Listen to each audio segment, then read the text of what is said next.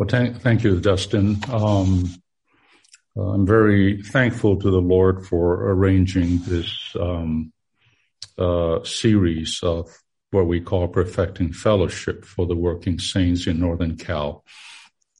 Um, um, it is um, conceived that this fellowship uh, uh, through, I think, many months of uh, fellowship, and if I may even say so, many years uh, of uh, uh, burden and fellowship concerning the working saints. I mean, I'm here kind of a bit nostalgic, but uh, my involvement in with the Northern California churches uh, actually dated back to 2012 or 13. I don't even remember correctly. When uh, the brothers, some of the brothers invited me up to uh, Northern California to join some of these working saints retreat. Uh, that was at least a couple of times for me, two or three times up in Angels Camp there. Uh, I remember those times fondly. Uh, smaller number, but uh, uh, it was a they were good times. And since that time, that pretty much opened the door for me to you know do other things in Northern Cal in the subsequent years including the uh, training for the uh, uh, the elders and and various conferences and, and and and other activities. And even during those subsequent years, I think at least there were two or three other working saints conferences, as I recall, but not in Angels Camp, but down at what Red, some, so Redwood Forest or whatever um, that that place down towards Santa Cruz, and uh, I remember that. I think at the highest point uh, uh, there were something like four or five hundred uh, brothers and sisters gathered together, or cumulatively throughout the the, the two day weekend, uh, two or three days weekend. So um, the um, I, in that sense, I did have a touch with the quote quote young working saints, and uh, uh, in your in, in, Northern California. So this time, when the brothers uh, brought up a, uh, again this burden, uh, I, I, which I echo, I do realize that the the the spirit is not done uh, with this burden. And not only so, I would dare say the this burden um, uh, for the working saints is uh, uh, uh is now intensified. Um, and the fact of the matter is, it is now uh, eight years, seven or eight years since I first uh, were with those brothers and sisters. Look, those who were at that time 30 years old now are closing into 40 years old. I mean, time flew by very, very quickly. And whereas at that time you might not, not have been so-called middle age, today you are middle age, fair and square. And those who are 40 years old then, today are 50. Can you believe that? Um, and so, um, this uh, matter of the working saints is actually not a once and for all burden. It is one of those continual burden uh, in the churches, uh, in the Lord's recovery. And that is, we need to continue to uh, perfect and raise up generation after generation of brothers and sisters to bear the Lord's testimony in the churches everywhere. Talking about the testimony of the Lord, the testimony of the church, the church life. Um, uh, we have to go back just real quick here uh, to the, excuse me, uh, to the matter of how the testimony of a local church is maintained. according to some fellowship, some messages Brother Lee gave, uh, wonderful messages back in the late 70s, um, which were com- um, um, um published uh, in book form. Uh, you should get that book if you haven't done so. I have actually mentioned this before. Uh, it's called All Ages for the Lord's Testimony. All Ages for the Lord's Testimony. The point being that that for a strong testimony of a local church, um, we need all ages um, and this is, of course, uh, based on the book of Numbers.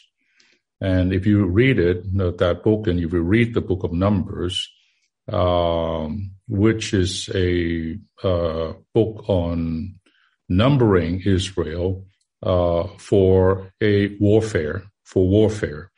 Uh, and number two, numbering them, especially uh, the tribe of Levi, the chosen tribe uh, by God to uh, maintain the tabernacle um, and all the furnishings within it, and to take care of all the uh, various what we call Levitical service services in the tabernacle. And mind you, this tabernacle was called the tabernacle of the testimony. That was the testimony uh, of God uh, because the ark of the testimony resides, resided in it, in the holiest of all. And so you need a group of people. Uh, you need a, a, group of people amongst the Israel Israelites to be assigned to uh, to dedicate themselves, in fact, to be full timers, as it were, to handle and and maintain and to take care of and to tend the needs of that testimony of God on the earth at the time. And so um, that would be one book. And by the way, I would give you another book. Uh, these would be the two books I would recommend to all working saints. Uh, if you want to read something uh, about um, the ministry's burden for you, and that would be the uh, the book that I used a whole lot uh, in these other these retreats I just mentioned, um, you know, in the past decade, and that will be the book messages uh, for the working saints. And uh, whereas the first book was given in the late 70s, this would be given uh, 10 years after that in the late 80s, uh, around the 87. The first book probably 77 or so, and they were given the, uh, uh, the, the, second the messages in this second book were given in Taiwan um, when when uh, our brother was there, uh, you know, for four to five years, and so um, these are the two books that is always with me, and when I uh, um, get involved with the working saints, I always reach out to uh, look over them again. Um, uh, I consider them classic uh, speaking. I consider them a, a, a map, a road map, if you will, um, uh, to give to to give us um, um a, a, some guidance on how do we help the working saints. Now uh, nowadays, uh, uh, I'm the one at least one of the, the, the ones who make this suggestion, we somewhat jettison this word young, this adjective young, because it uh, it uh, it uh, tend to be make the uh, situation a little bit too exclusive for uh, for comfort, and uh, and also the the age range, are unlike in the Old Testament in type, uh, are really not so uh, hard and fast, you know, this age to that age exactly uh, uh nowadays. So we now just are talking to the working saints. I feel much better about that. Now, what would be that age bracket? Let's go back to numbers. Again, not to take that legally, but it does, it does supply us with a, with a kind of a reference point. So in over there, uh, if you can believe it, they counted starting with the uh, one month old. One month old babies were even counted. Um, um, you know, um, in the service, in the service uh, related to the tabernacle. Now, what can one month old do? Probably not much, but they were mentioned. They were numbered. Then you have uh, uh, those who are uh, 25 years old, 25 years old, and uh, th- those would be the ones that will enter into five years of apprenticeship. So there would be 25 to 30, the age of apprenticeship. Then from 30 to 50, 30 to 50, that would be the group of uh, people, uh, Levites, that would um, uh, actually serve. They're actually um, engaged and, and uh, officially, if you will, uh, serving um, to take care of various things of the tabernacle. And they have very, very detailed assignments from, from God and through Moses.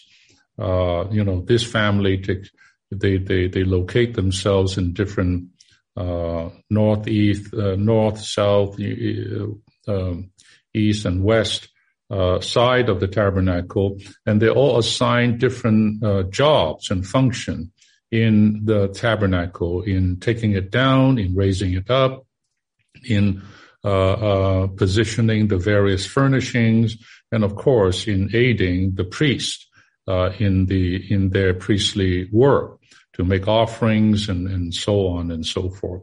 So it's a lot of work, and that would be the central work at that time uh, of the priests uh, of God uh, because the tabernacle was the center of the life of Israel, of that nation, of that people. And that's where God's testimony is. That's where God was in at that time. Um, he would present himself and he would appear to Israel um, in the uh, um, holiest of all um, um, uh, in glory and to the uh, to to the high priest and the uh, pillar of cloud and pillar of fire by day and night was where the tabernacle was, and so so God is amongst Israel. Um, uh, in this tabernacle. And so this become the testimony this tabernacle of testimony, um, uh, um, the testimony of God on the earth.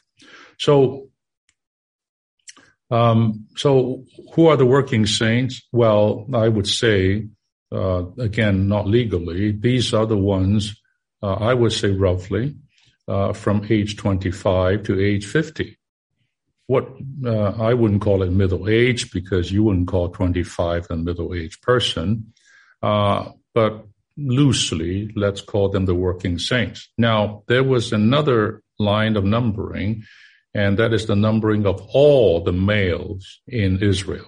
And that's not just numbering the uh, the tribe of Levi, and uh, that numbering was for warfare, okay, for battle. And that number starts with age 20. Age 20. What is age 20 today? College age. Am I right? Exactly college age. These are number to fight, fighters. You know, today, even in the military in the U.S., uh, the qualification is you got high school diploma and you're, uh, you're 18 years old or something like that. You are um, uh, qualified to enlist um, in, in, in the various branches of the military here. So it's very, very close to what they did in Israel. Age 20, you can fight. And there will be no upper limit there. Uh, uh, for example, the, we always mention the case of, uh, uh Caleb, right?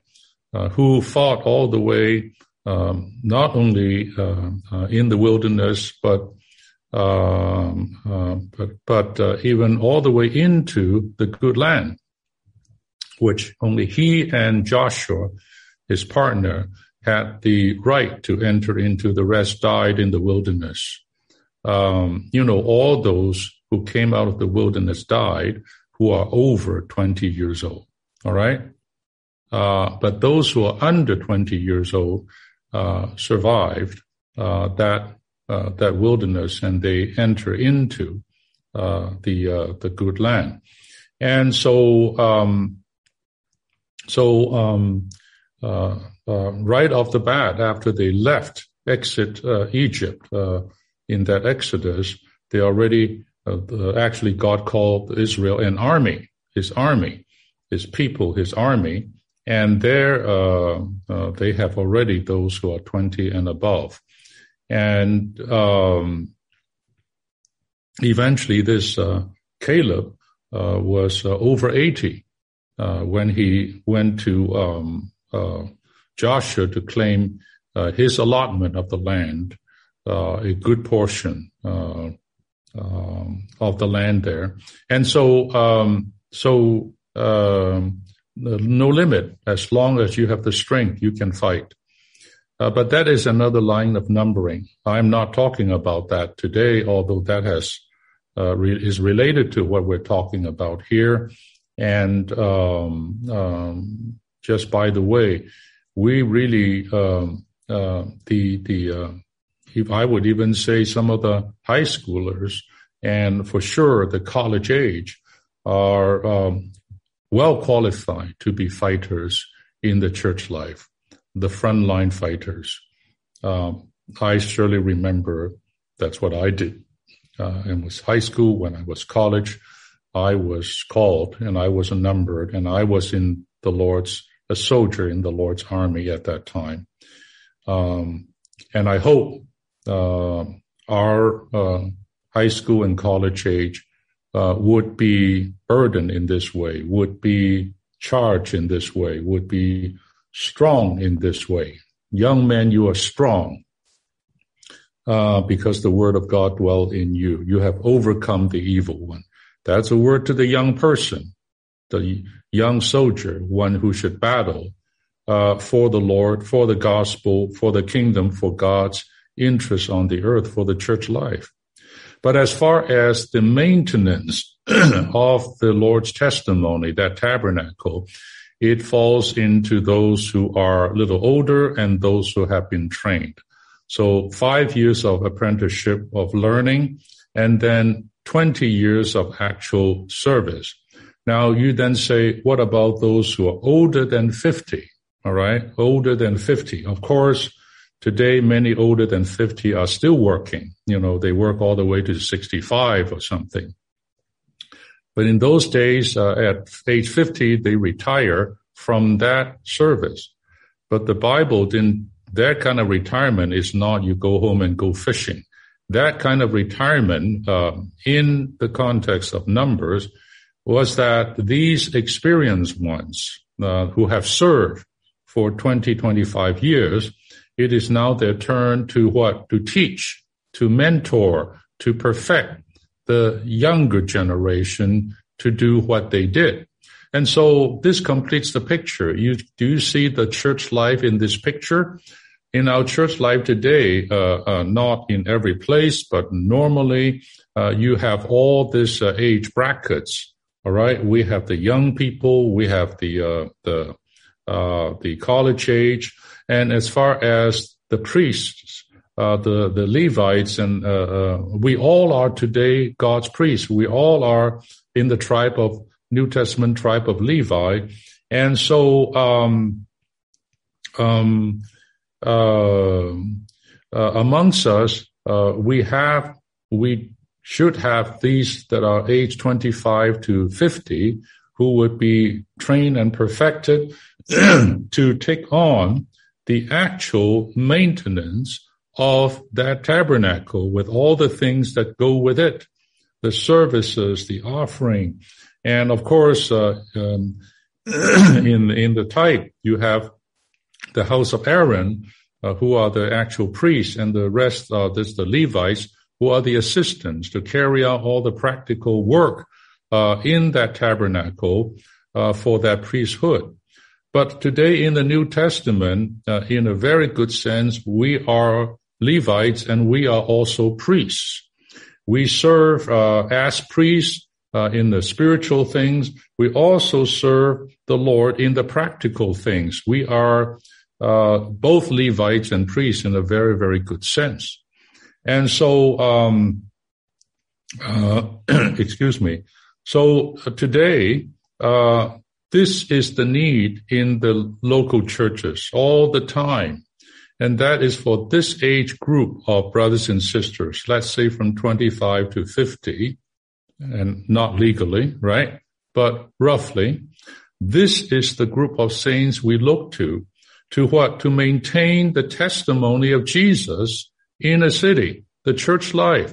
So brothers and sisters, if you fall into this age bracket, you are a priest and a Levite in this age group and the burden falls squarely on your shoulders to bear the testimony of the Lord in the church in your locality.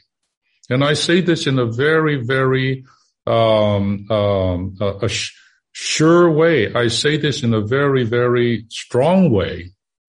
And I'm not just making this up. This is how it should be. And even in the recovery in the, our church life, uh, we have seen this, uh, that to be the case. Uh, I can tell you my, my little story, and that is, um, um, I was, um, uh, at age 25, that's the year I got married. And, um, I just, uh, have, uh, finished my master's degree. I just started a job. I'm a working, I was a working saint. But I can tell you at that time, I start to truly apprentice, apprentice. And when I say apprentice, I mean I was not just in a local church apprenticing, which I did, uh, even uh, since the time I was uh, in in my in my college in, in, college. But when I say apprentice, I mean I was sent out uh, uh, to a new locality to begin a new church in Southern California at that age. And, and, um, that was a training time. And that was roughly for me, uh, about, uh, five years or so, uh, strangely, uh, or coincidentally. Um, and that's where I learned how to serve, um, how to lead, how to function, uh, how to uh, have meetings, how to um, pray, how to arrange things in the church, how to um, uh, take care of the Levitical matters. Of course, I don't mean all by myself, but I mean I was put into such a position to do that.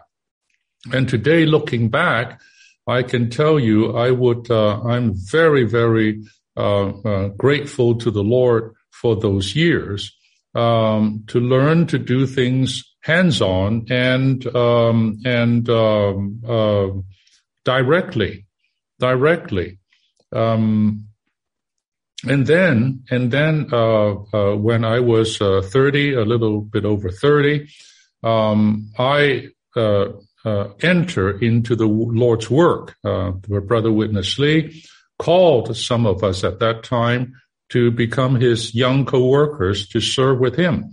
And so, um, and at the same time, not only to serve in the work, but still taking care of a church at that time. From, of course, I moved from church to church, but the point being that, uh, from, uh, that age until, uh, for sure, until I, until I was 50, for sure, I was, uh, doing my actual service, doing my actual service. Um, uh, then you say, well, what do you do after 50? Well, I continue to serve. But I can also tell you, increasingly, uh, even since age 50, um, while I was serving, uh, more and more of my burden turned to my own direct serving, to the perfecting and the raising up of another generation of young working saints or working saints to serve uh, in my stead. To to um, I, I vow not to replace them. I vow to give them room. I vow to uh, uh, donate or, or rather dedicate my time and energy uh, not to do the work myself, but to raise up the young young generation to do that work. I did that. I, I must say, uh, until today, I'm still doing this, um, and so um, um, I, am sure I'm not the only one with this kind of experience that would somewhat mirror uh, the Old Testament type. But I say this not just to tell you my story. I, uh, I want to tell you that this is how it works and this is how it should be. So this morning, as I'm here talking to uh, hundreds of the um, uh, brothers and sisters uh, in this uh, in in this fellowship, I uh, urge you, I, I charge you um, um, that uh, all of you, if not all of you, many of you will take this matter seriously. Uh, if you are in that age bracket, 25 to 50, again, not legally, okay? I'm just saying in that, in that, uh, uh range of ages, your calling, your vocation, your obligation, your responsibility is to maintain the Lord's testimony in your church. Whether you become an elder or not is not the main point. Uh, whether you are designated some kind of deacon or not is not the main point. And surely this will include very, very much not just the brothers, but the sisters. And I'm going to say something in, in, a moment about how important the sisters are. All right. Now, sisters will never be elders. Okay. Uh, they could be deaconess, but they can never be elders. So it's not a matter of position. All right. And some kind of a po- official position, you know, some kind of a, a, a official assignment. No, this, we're in a spiritual realm. So you have to see this vision according to the type and you also have to see this vision according to the New Testament pattern. Um, um, uh, I would say even human society would reflect this more or less. The main uh, uh, uh, the, the, these working uh, class or age group of population are the ones who are bearing the bulk of the, the the burden of this nation. Am I right? uh, whether in military, in, in commerce, in in in in, in uh, uh, uh, in, in, various uh, uh, departments of society, um, they are the ones. That it's their time to do just that. So we are in what? not in the world. We are ecclesia. We are called out. and a called out assembly in the world. We are the church of the Lord. So we're not, uh, while we may live in society and do certain things in society, we all know our real calling. We all know our real career. We all know our real uh, vocation. It's a heavenly one. It's a spiritual one. It's a godly one. Um, and uh, especially here, we're in something called the Lord's recovery. While in Christianity uh, circles, um, um, this may not be the case, but in the Lord's recovery, this must be the case because the Lord's recovery means we are being recovered back to the beginning. What was and what was lost, we are coming back to the beginning. And so we're coming back to the Bible. We're coming back to what God has ordained. Um, in the Old Testament type again and in the New Testament fulfillment of those types. So, uh, brothers and sisters, I'm here with a heavy burden. I'm speaking to working saints again. I, I want to tell you in this perfecting fellowship, I'm going to, uh, uh, if you don't mind, shoot straight with you. I'm going to be very, very, uh, um, uh, open with you. I'm going to open my heart. I'm going to uh, open, uh, uh, I'm going to speak directly because um, the need is present. And, um, and also I feel the time is in Northern California, the time has come after this, uh, this last decade, especially for these ones to fully take ownership uh, of the church life, to bear the burden as pillars in the house of God, to um, be the very priesthood, a priesthood to offer up spiritual sacrifices um, um, um, in the in in the spiritual house, and and uh, the burden is squarely on your shoulders. You have no excuse. This is the time. Now, it just so happens it is in this age, uh, especially on the younger um, uh, uh, uh, uh spectrum that you are starting out a career, you are ra- uh, having babies, you are raising up a family. It just so happened it is at this time the world is also uh, not the world, the human life is also calling you, requiring of you, demanding of you. And also the world is also calling, bidding for you to make more money, for you to, um, uh, get to some higher position, for you to make a name for you. And all of this are just happening also at the same time. So herein is a fight. Herein is a battle. Herein is what? Is a need for decision. What are we going to do? What are we going to do? And I'm going to tell you this morning, brothers and sisters, uh, in the way of being frank and open. Uh,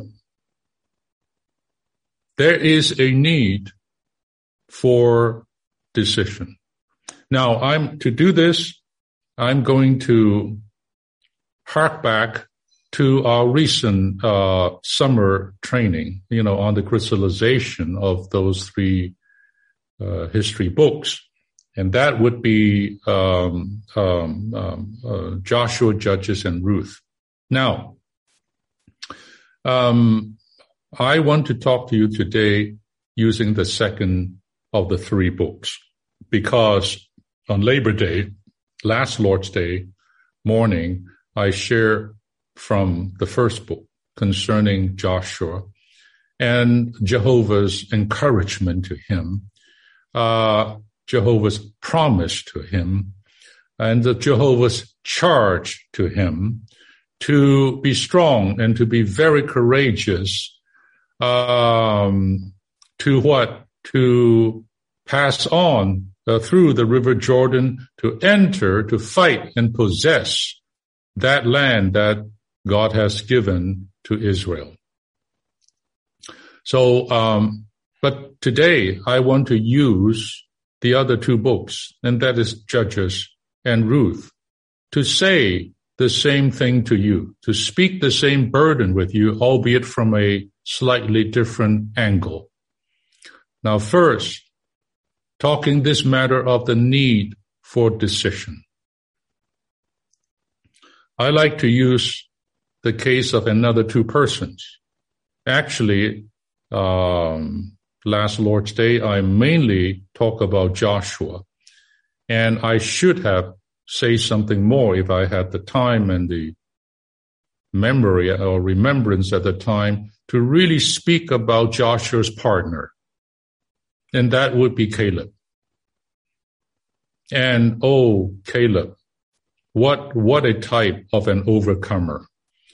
Uh, what a type of a faithful follower follower of God.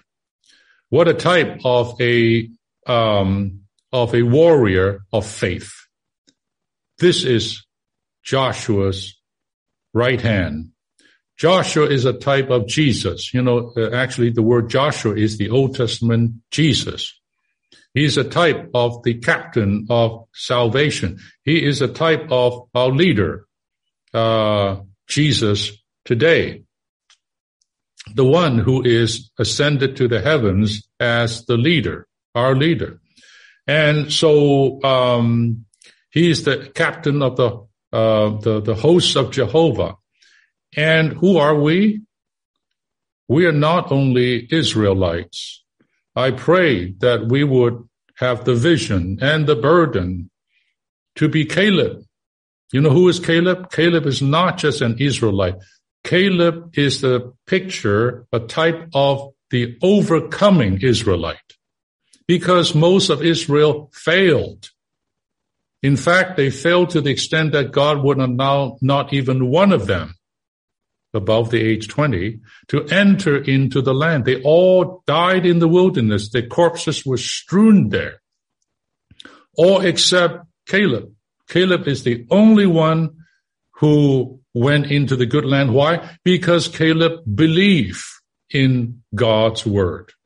When the 10 spies or 12 spies came back, 10 of them have nothing but bad things to say and caused the people's hearts to melt. They say they are like giants. We're like grasshoppers. Forget about it. Moses, why do you take us out here? They were not just there complaining to Moses. They were offending God by their unbelief. And there's no greater sin than unbelief to God as far as God's people is concerned. But yet here is Caleb who stood up with Joshua and say, silence. No, that land is flowing with milk and honey as God has said. And the grapes that they have, it takes two men to take a whole cluster down. That place is wonderful. God has promised to us. And as to these enemies, these nations, these uh, uh, uh, pagan tribes over there, we're going to defeat them. We're going to eat them up. My goodness, that that was Caleb's ticket into the good land. All right, that was Caleb's faithfulness, faith, and faithfulness in standing with Joshua. My, that's an overcomer. The one the Jehovah said, this man, Caleb, who has another spirit, another spirit, working saints, brothers and sisters, have another spirit exercise another spirit, the spirit of faith, the spirit of belief, the spirit of war.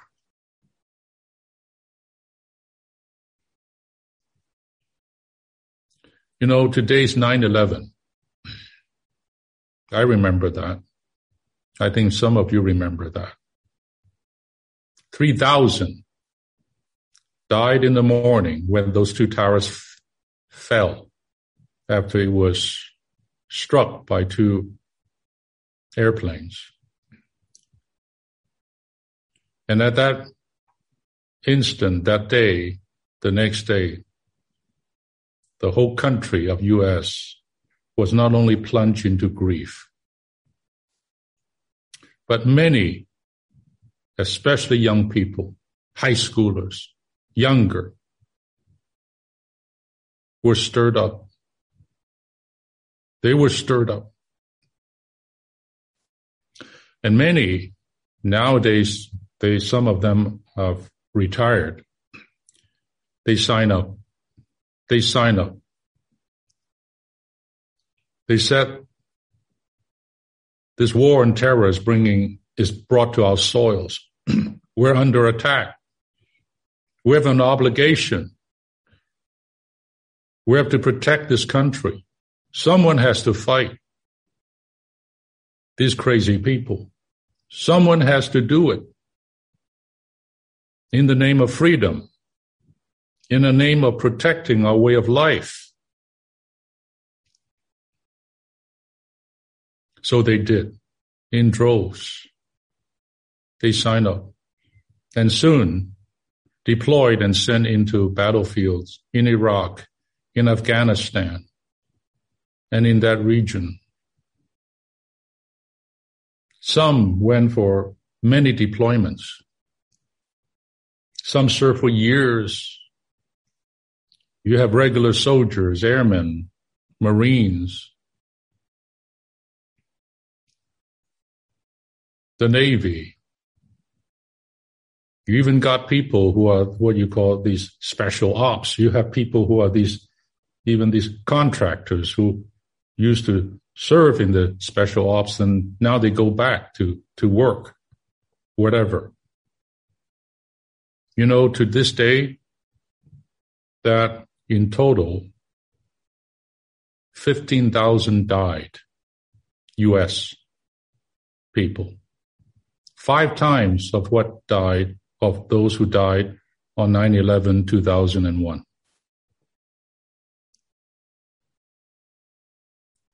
Now, I'm not here trying to be patriotic.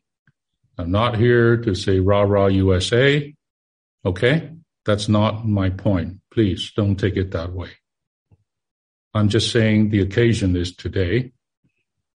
And I like to use that as a picture. As an American citizen,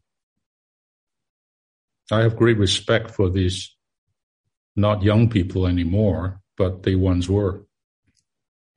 If they have not stood up, if they have not signed up, if they have not gone over there, if they have not fought, if they have not suffered terrible, terrible wounds and injuries, and even after they get out, continue to suffer all kinds of mental and psychological traumas and so on. And you know the story.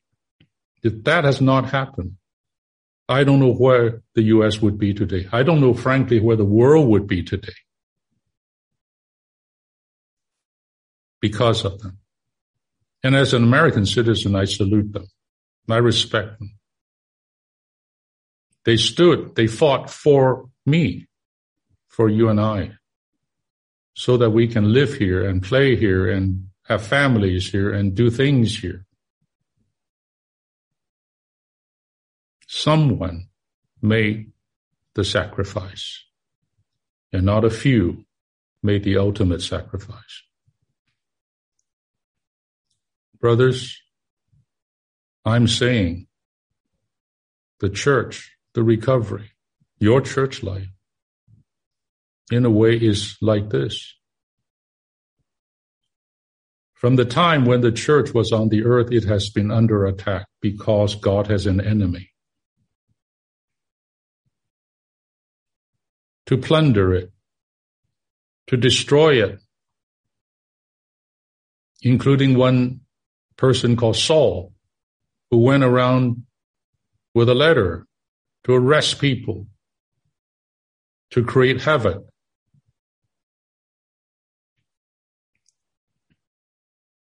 That's why he said he was the chief sinner more than any other sinners. He directly persecuted the church. And the Lord say, you're persecuting me. Because the head and the body are one. So, not only so, that was the outward persecution. Then, while the first apostle was still around, the enemy used other means, more subtle means to attack the church by invading it with all manners, things such as the old Judaistic things,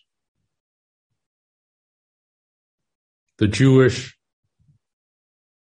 genealogy and fables and everything to distract people from God's economy. There's the worldly philosophy, mainly the Greek, the Gnostic kind. To invade the church, to dilute the church, not only to dilute, to corrupt the church, and to leaven the church, and to transmute the church into something else. There's attack from without, there's attack from within. So that's the history of the church. You know, we read the book Judges. my goodness, eventually the church history, you can say, reads like the book of Judges, of apostasy, of idolatry, ending up with the Church of Rome, the Roman Catholic Church. And even when there was a Reformation to bring forth the so-called Protestant churches, they were still not up to God's standard. And so age to age in the last 2000 years, in that situation, the Lord needs overcomers. I tell you, the church began to degrade at 60 AD. In Jerusalem, it has degraded into a church that people are so proud. The apostles were so proud when they showed the visiting Paul, apostle Paul, look, we have tens of thousands who keep the law zealously. My goodness, no wonder not that long after that, after Paul died, Prince Titus was sent to destroy Jerusalem. There's no stone one on top of the other.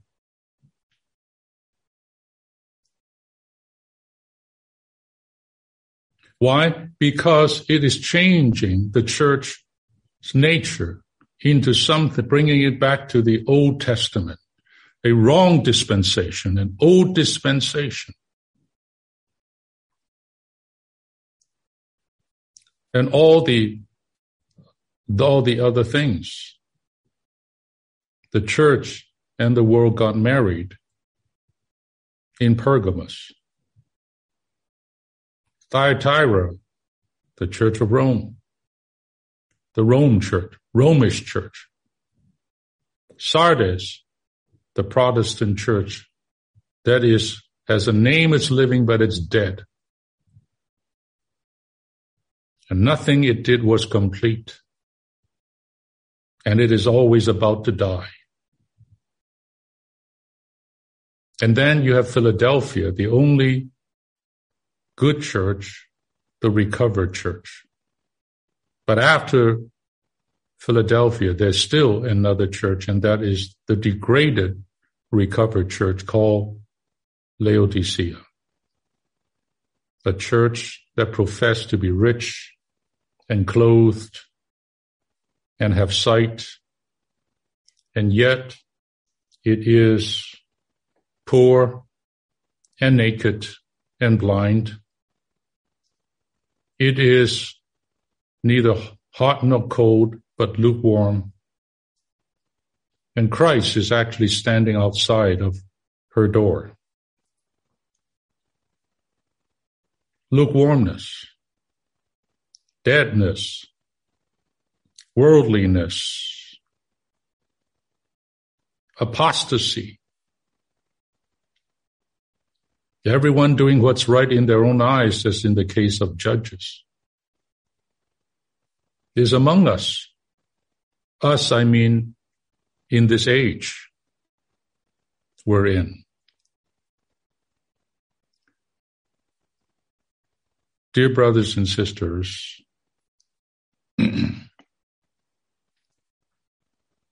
um, you can tell with the forcefulness of my speech right now, how burdened I am for the Lord's interest, for the church life everywhere, and specifically in Northern California. Who will answer the Lord's call?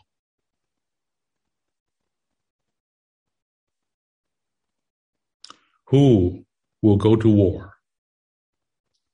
Who will make the decision to protect our country? Who will pay the price? As the song says, are you an overcomer? Or will you be an overcomer? Will you make this choice. I now go back to the case of another, the second couple. And this is the couple in the book of Judges. In the book of Judges. Not a married couple, but a couple nevertheless. And that would be Deborah and Barak. Deborah and Barak.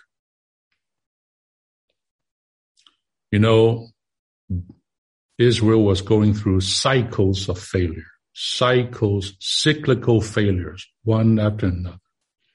And the Lord has to raise up some different judges uh, to fight against the enemy. and so this is the third cycle.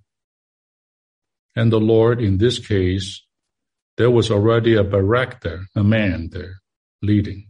But the Lord, because even at that time, there was not even the right men who would rise up to do the job. God has to raise up a woman, a woman. And, uh, where am I here? Yeah. You read the footnote, you read the outlines from the recent training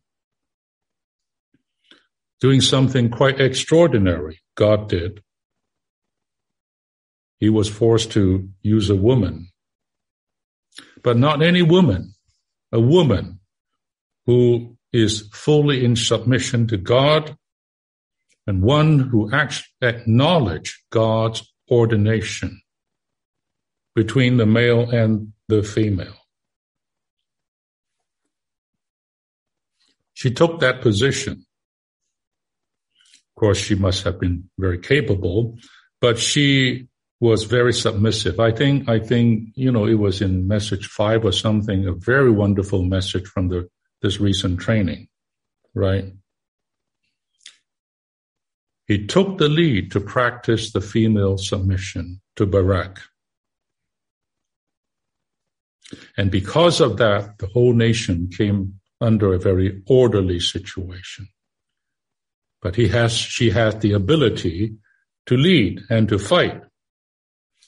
But the condition at that time, because under Barak and her leadership was so good, so good, not only the enemies were defeated, but what?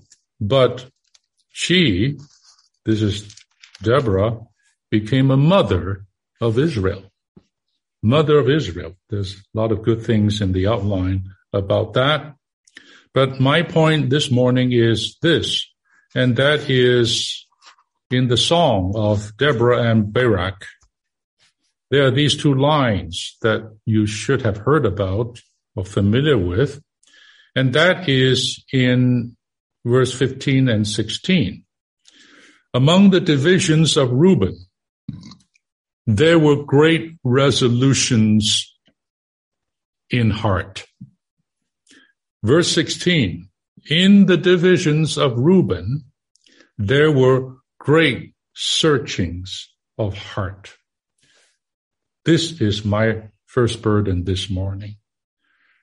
Brothers and sisters, dear working saints, I would like to tell you today there needs to be great resolutions and great searchings of heart.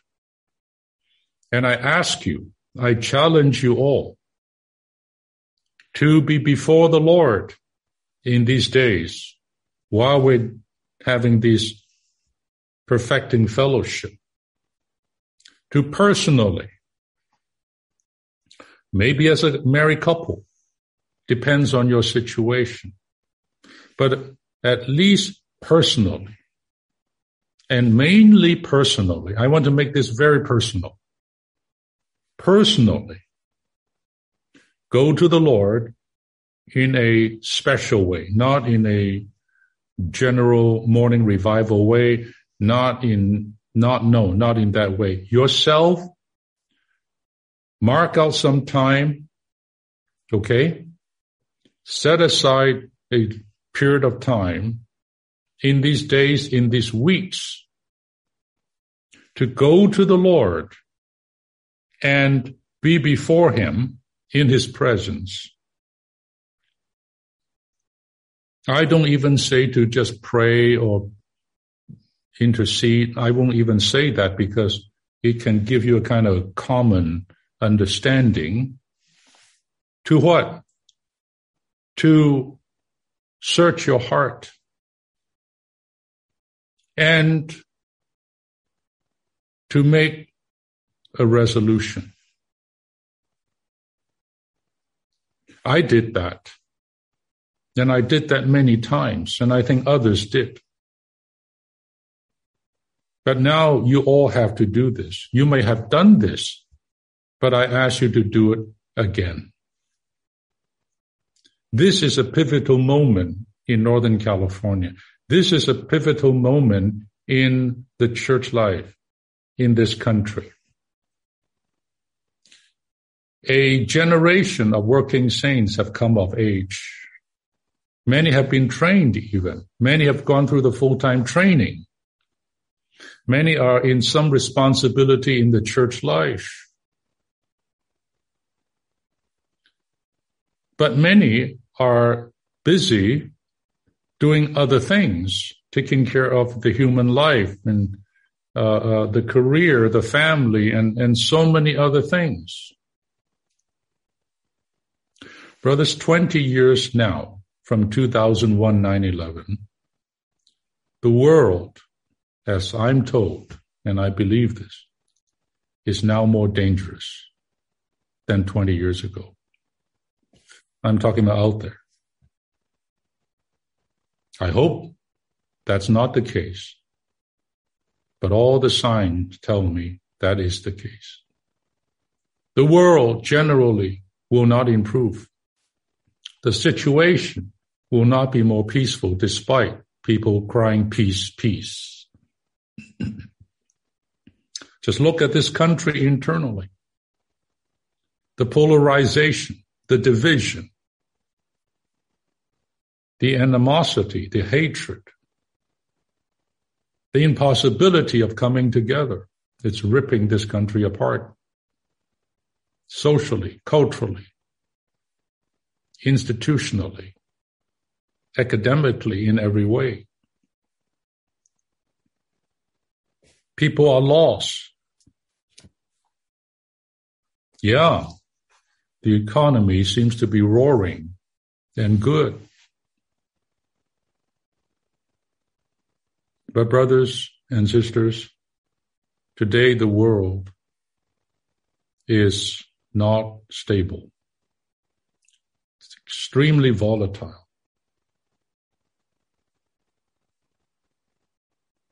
And we pray, I remember beseeching.org over a year ago. We started by praying for the white horse. You remember that? That while the other horses are running, the horse of war the horse of famine, the horse of death. Through what? Plagues. Look at this pandemic.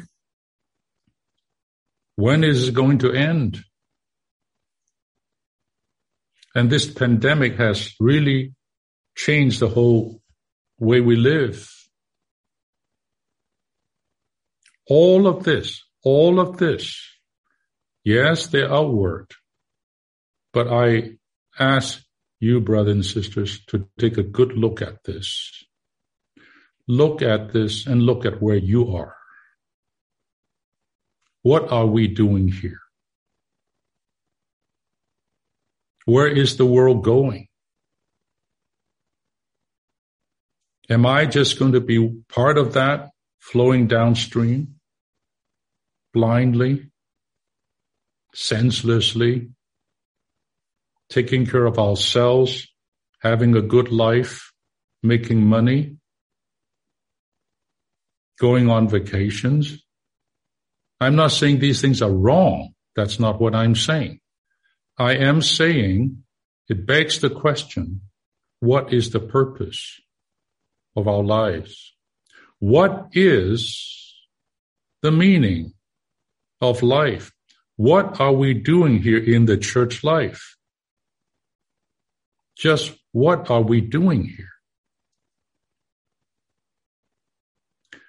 I I know I'm past the time. I think the brothers gave me some freedom. I'm gonna have to finish my burden for this first session.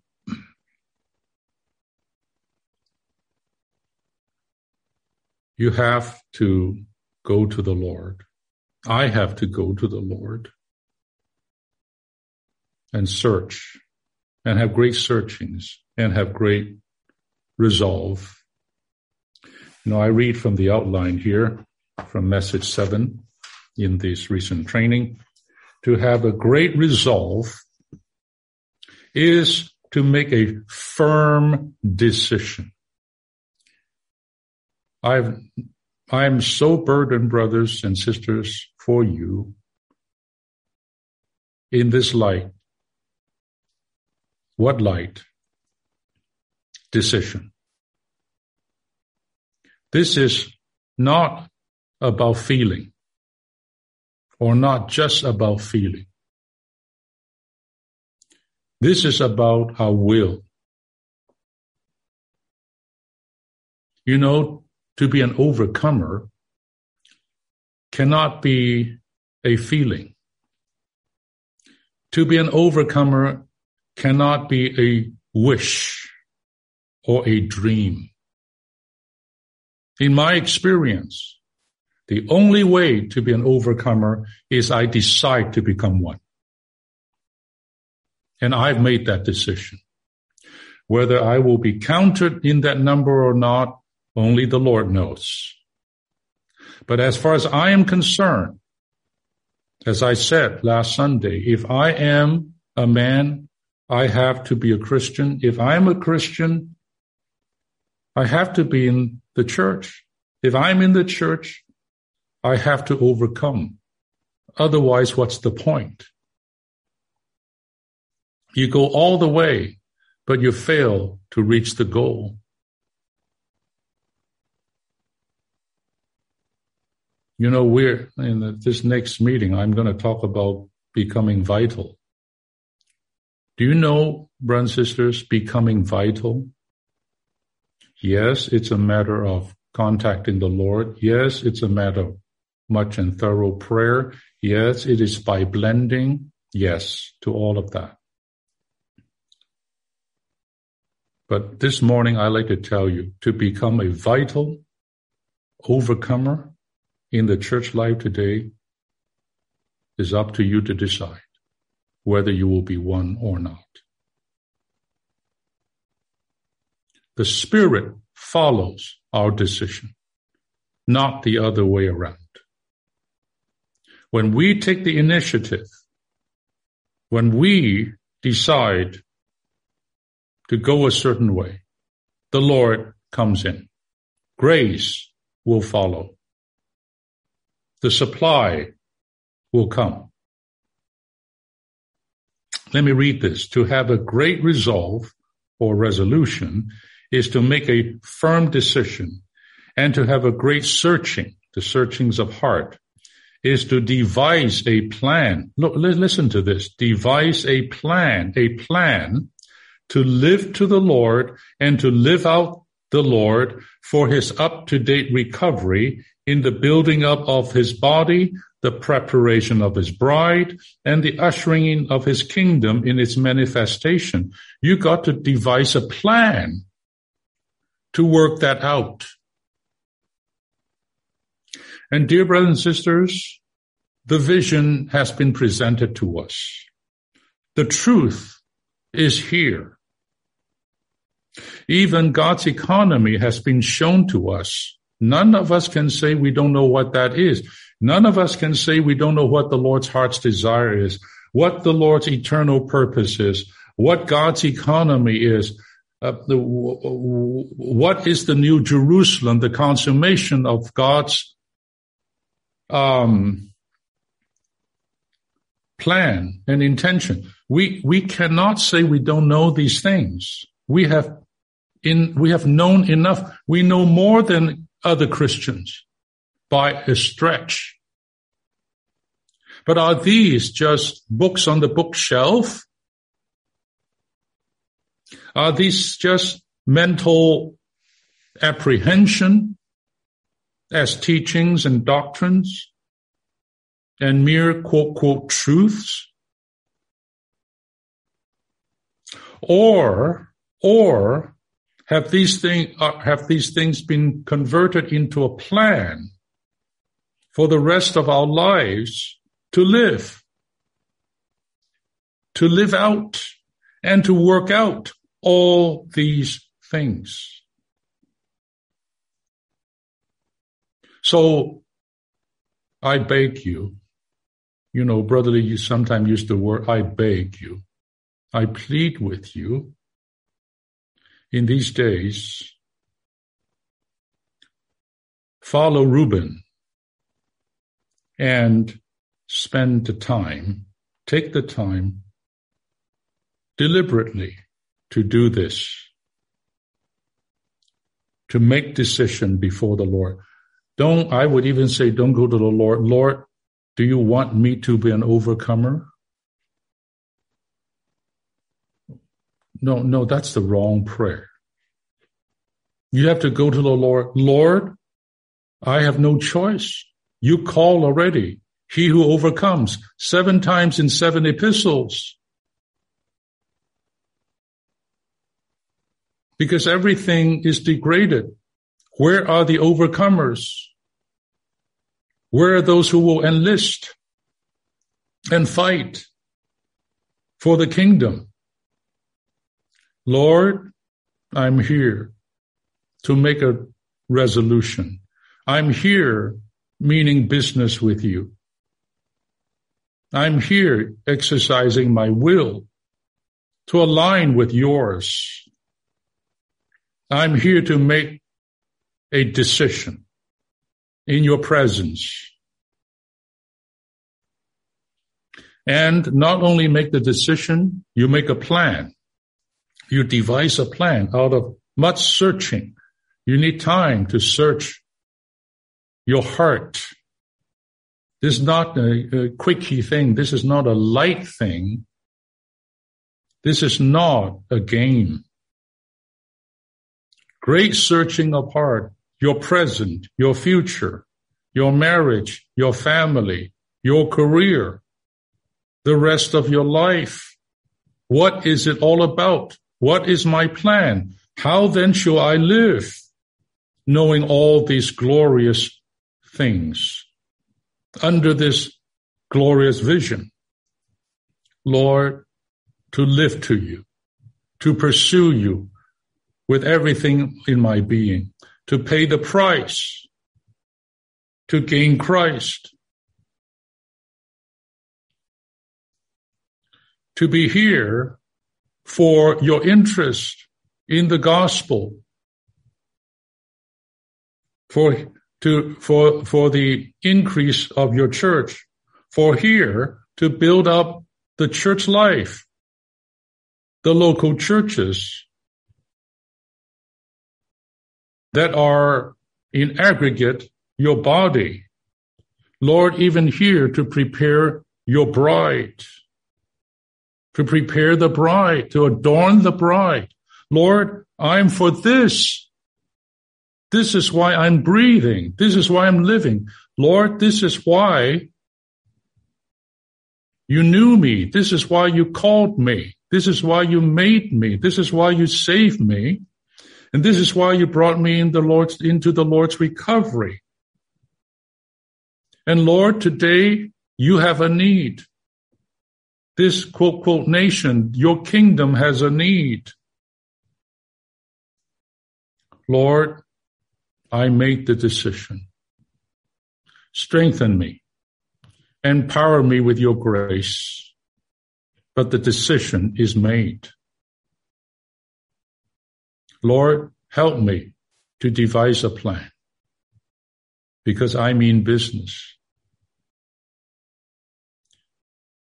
Dear ones, if we would all do this, if we would all do this, if all the churches, especially with all these work, you working saints, can experience these resolutions and searchings. The end, and I'm done here, wrap up here. The end of this song of Deborah and Barak will be yours. It says this in verse 31, chapter 5. May all your enemies so perish, O Jehovah. But may those who love him be like the sun. When it rises in its might,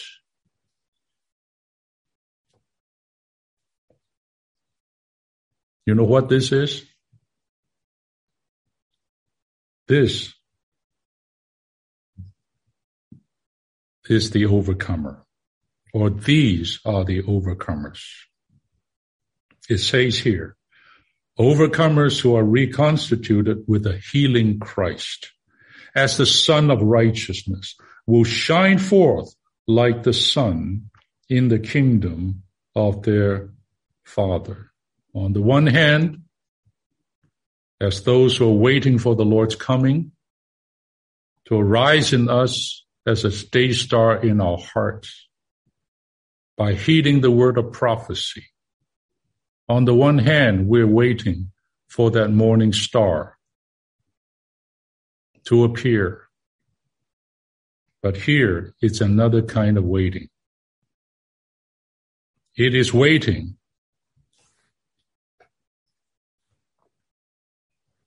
to join the one who will come as the Sun of righteousness. As those who would welcome the Lord back as his overcomers. In fact, it's the overcomers that will bring the Lord Jesus back. I have made the de- decision. Many have made the decision and many saints who have passed on have made that decision. Now it's you, for you all, to make this same decision. But today, we're closer to the end than ever before. The situation is darker than ever before. The need for the Lord's prevailing and strong testimony on this earth is more than ever before. May you all have the grace from the Lord to do this. I stop here. Amen.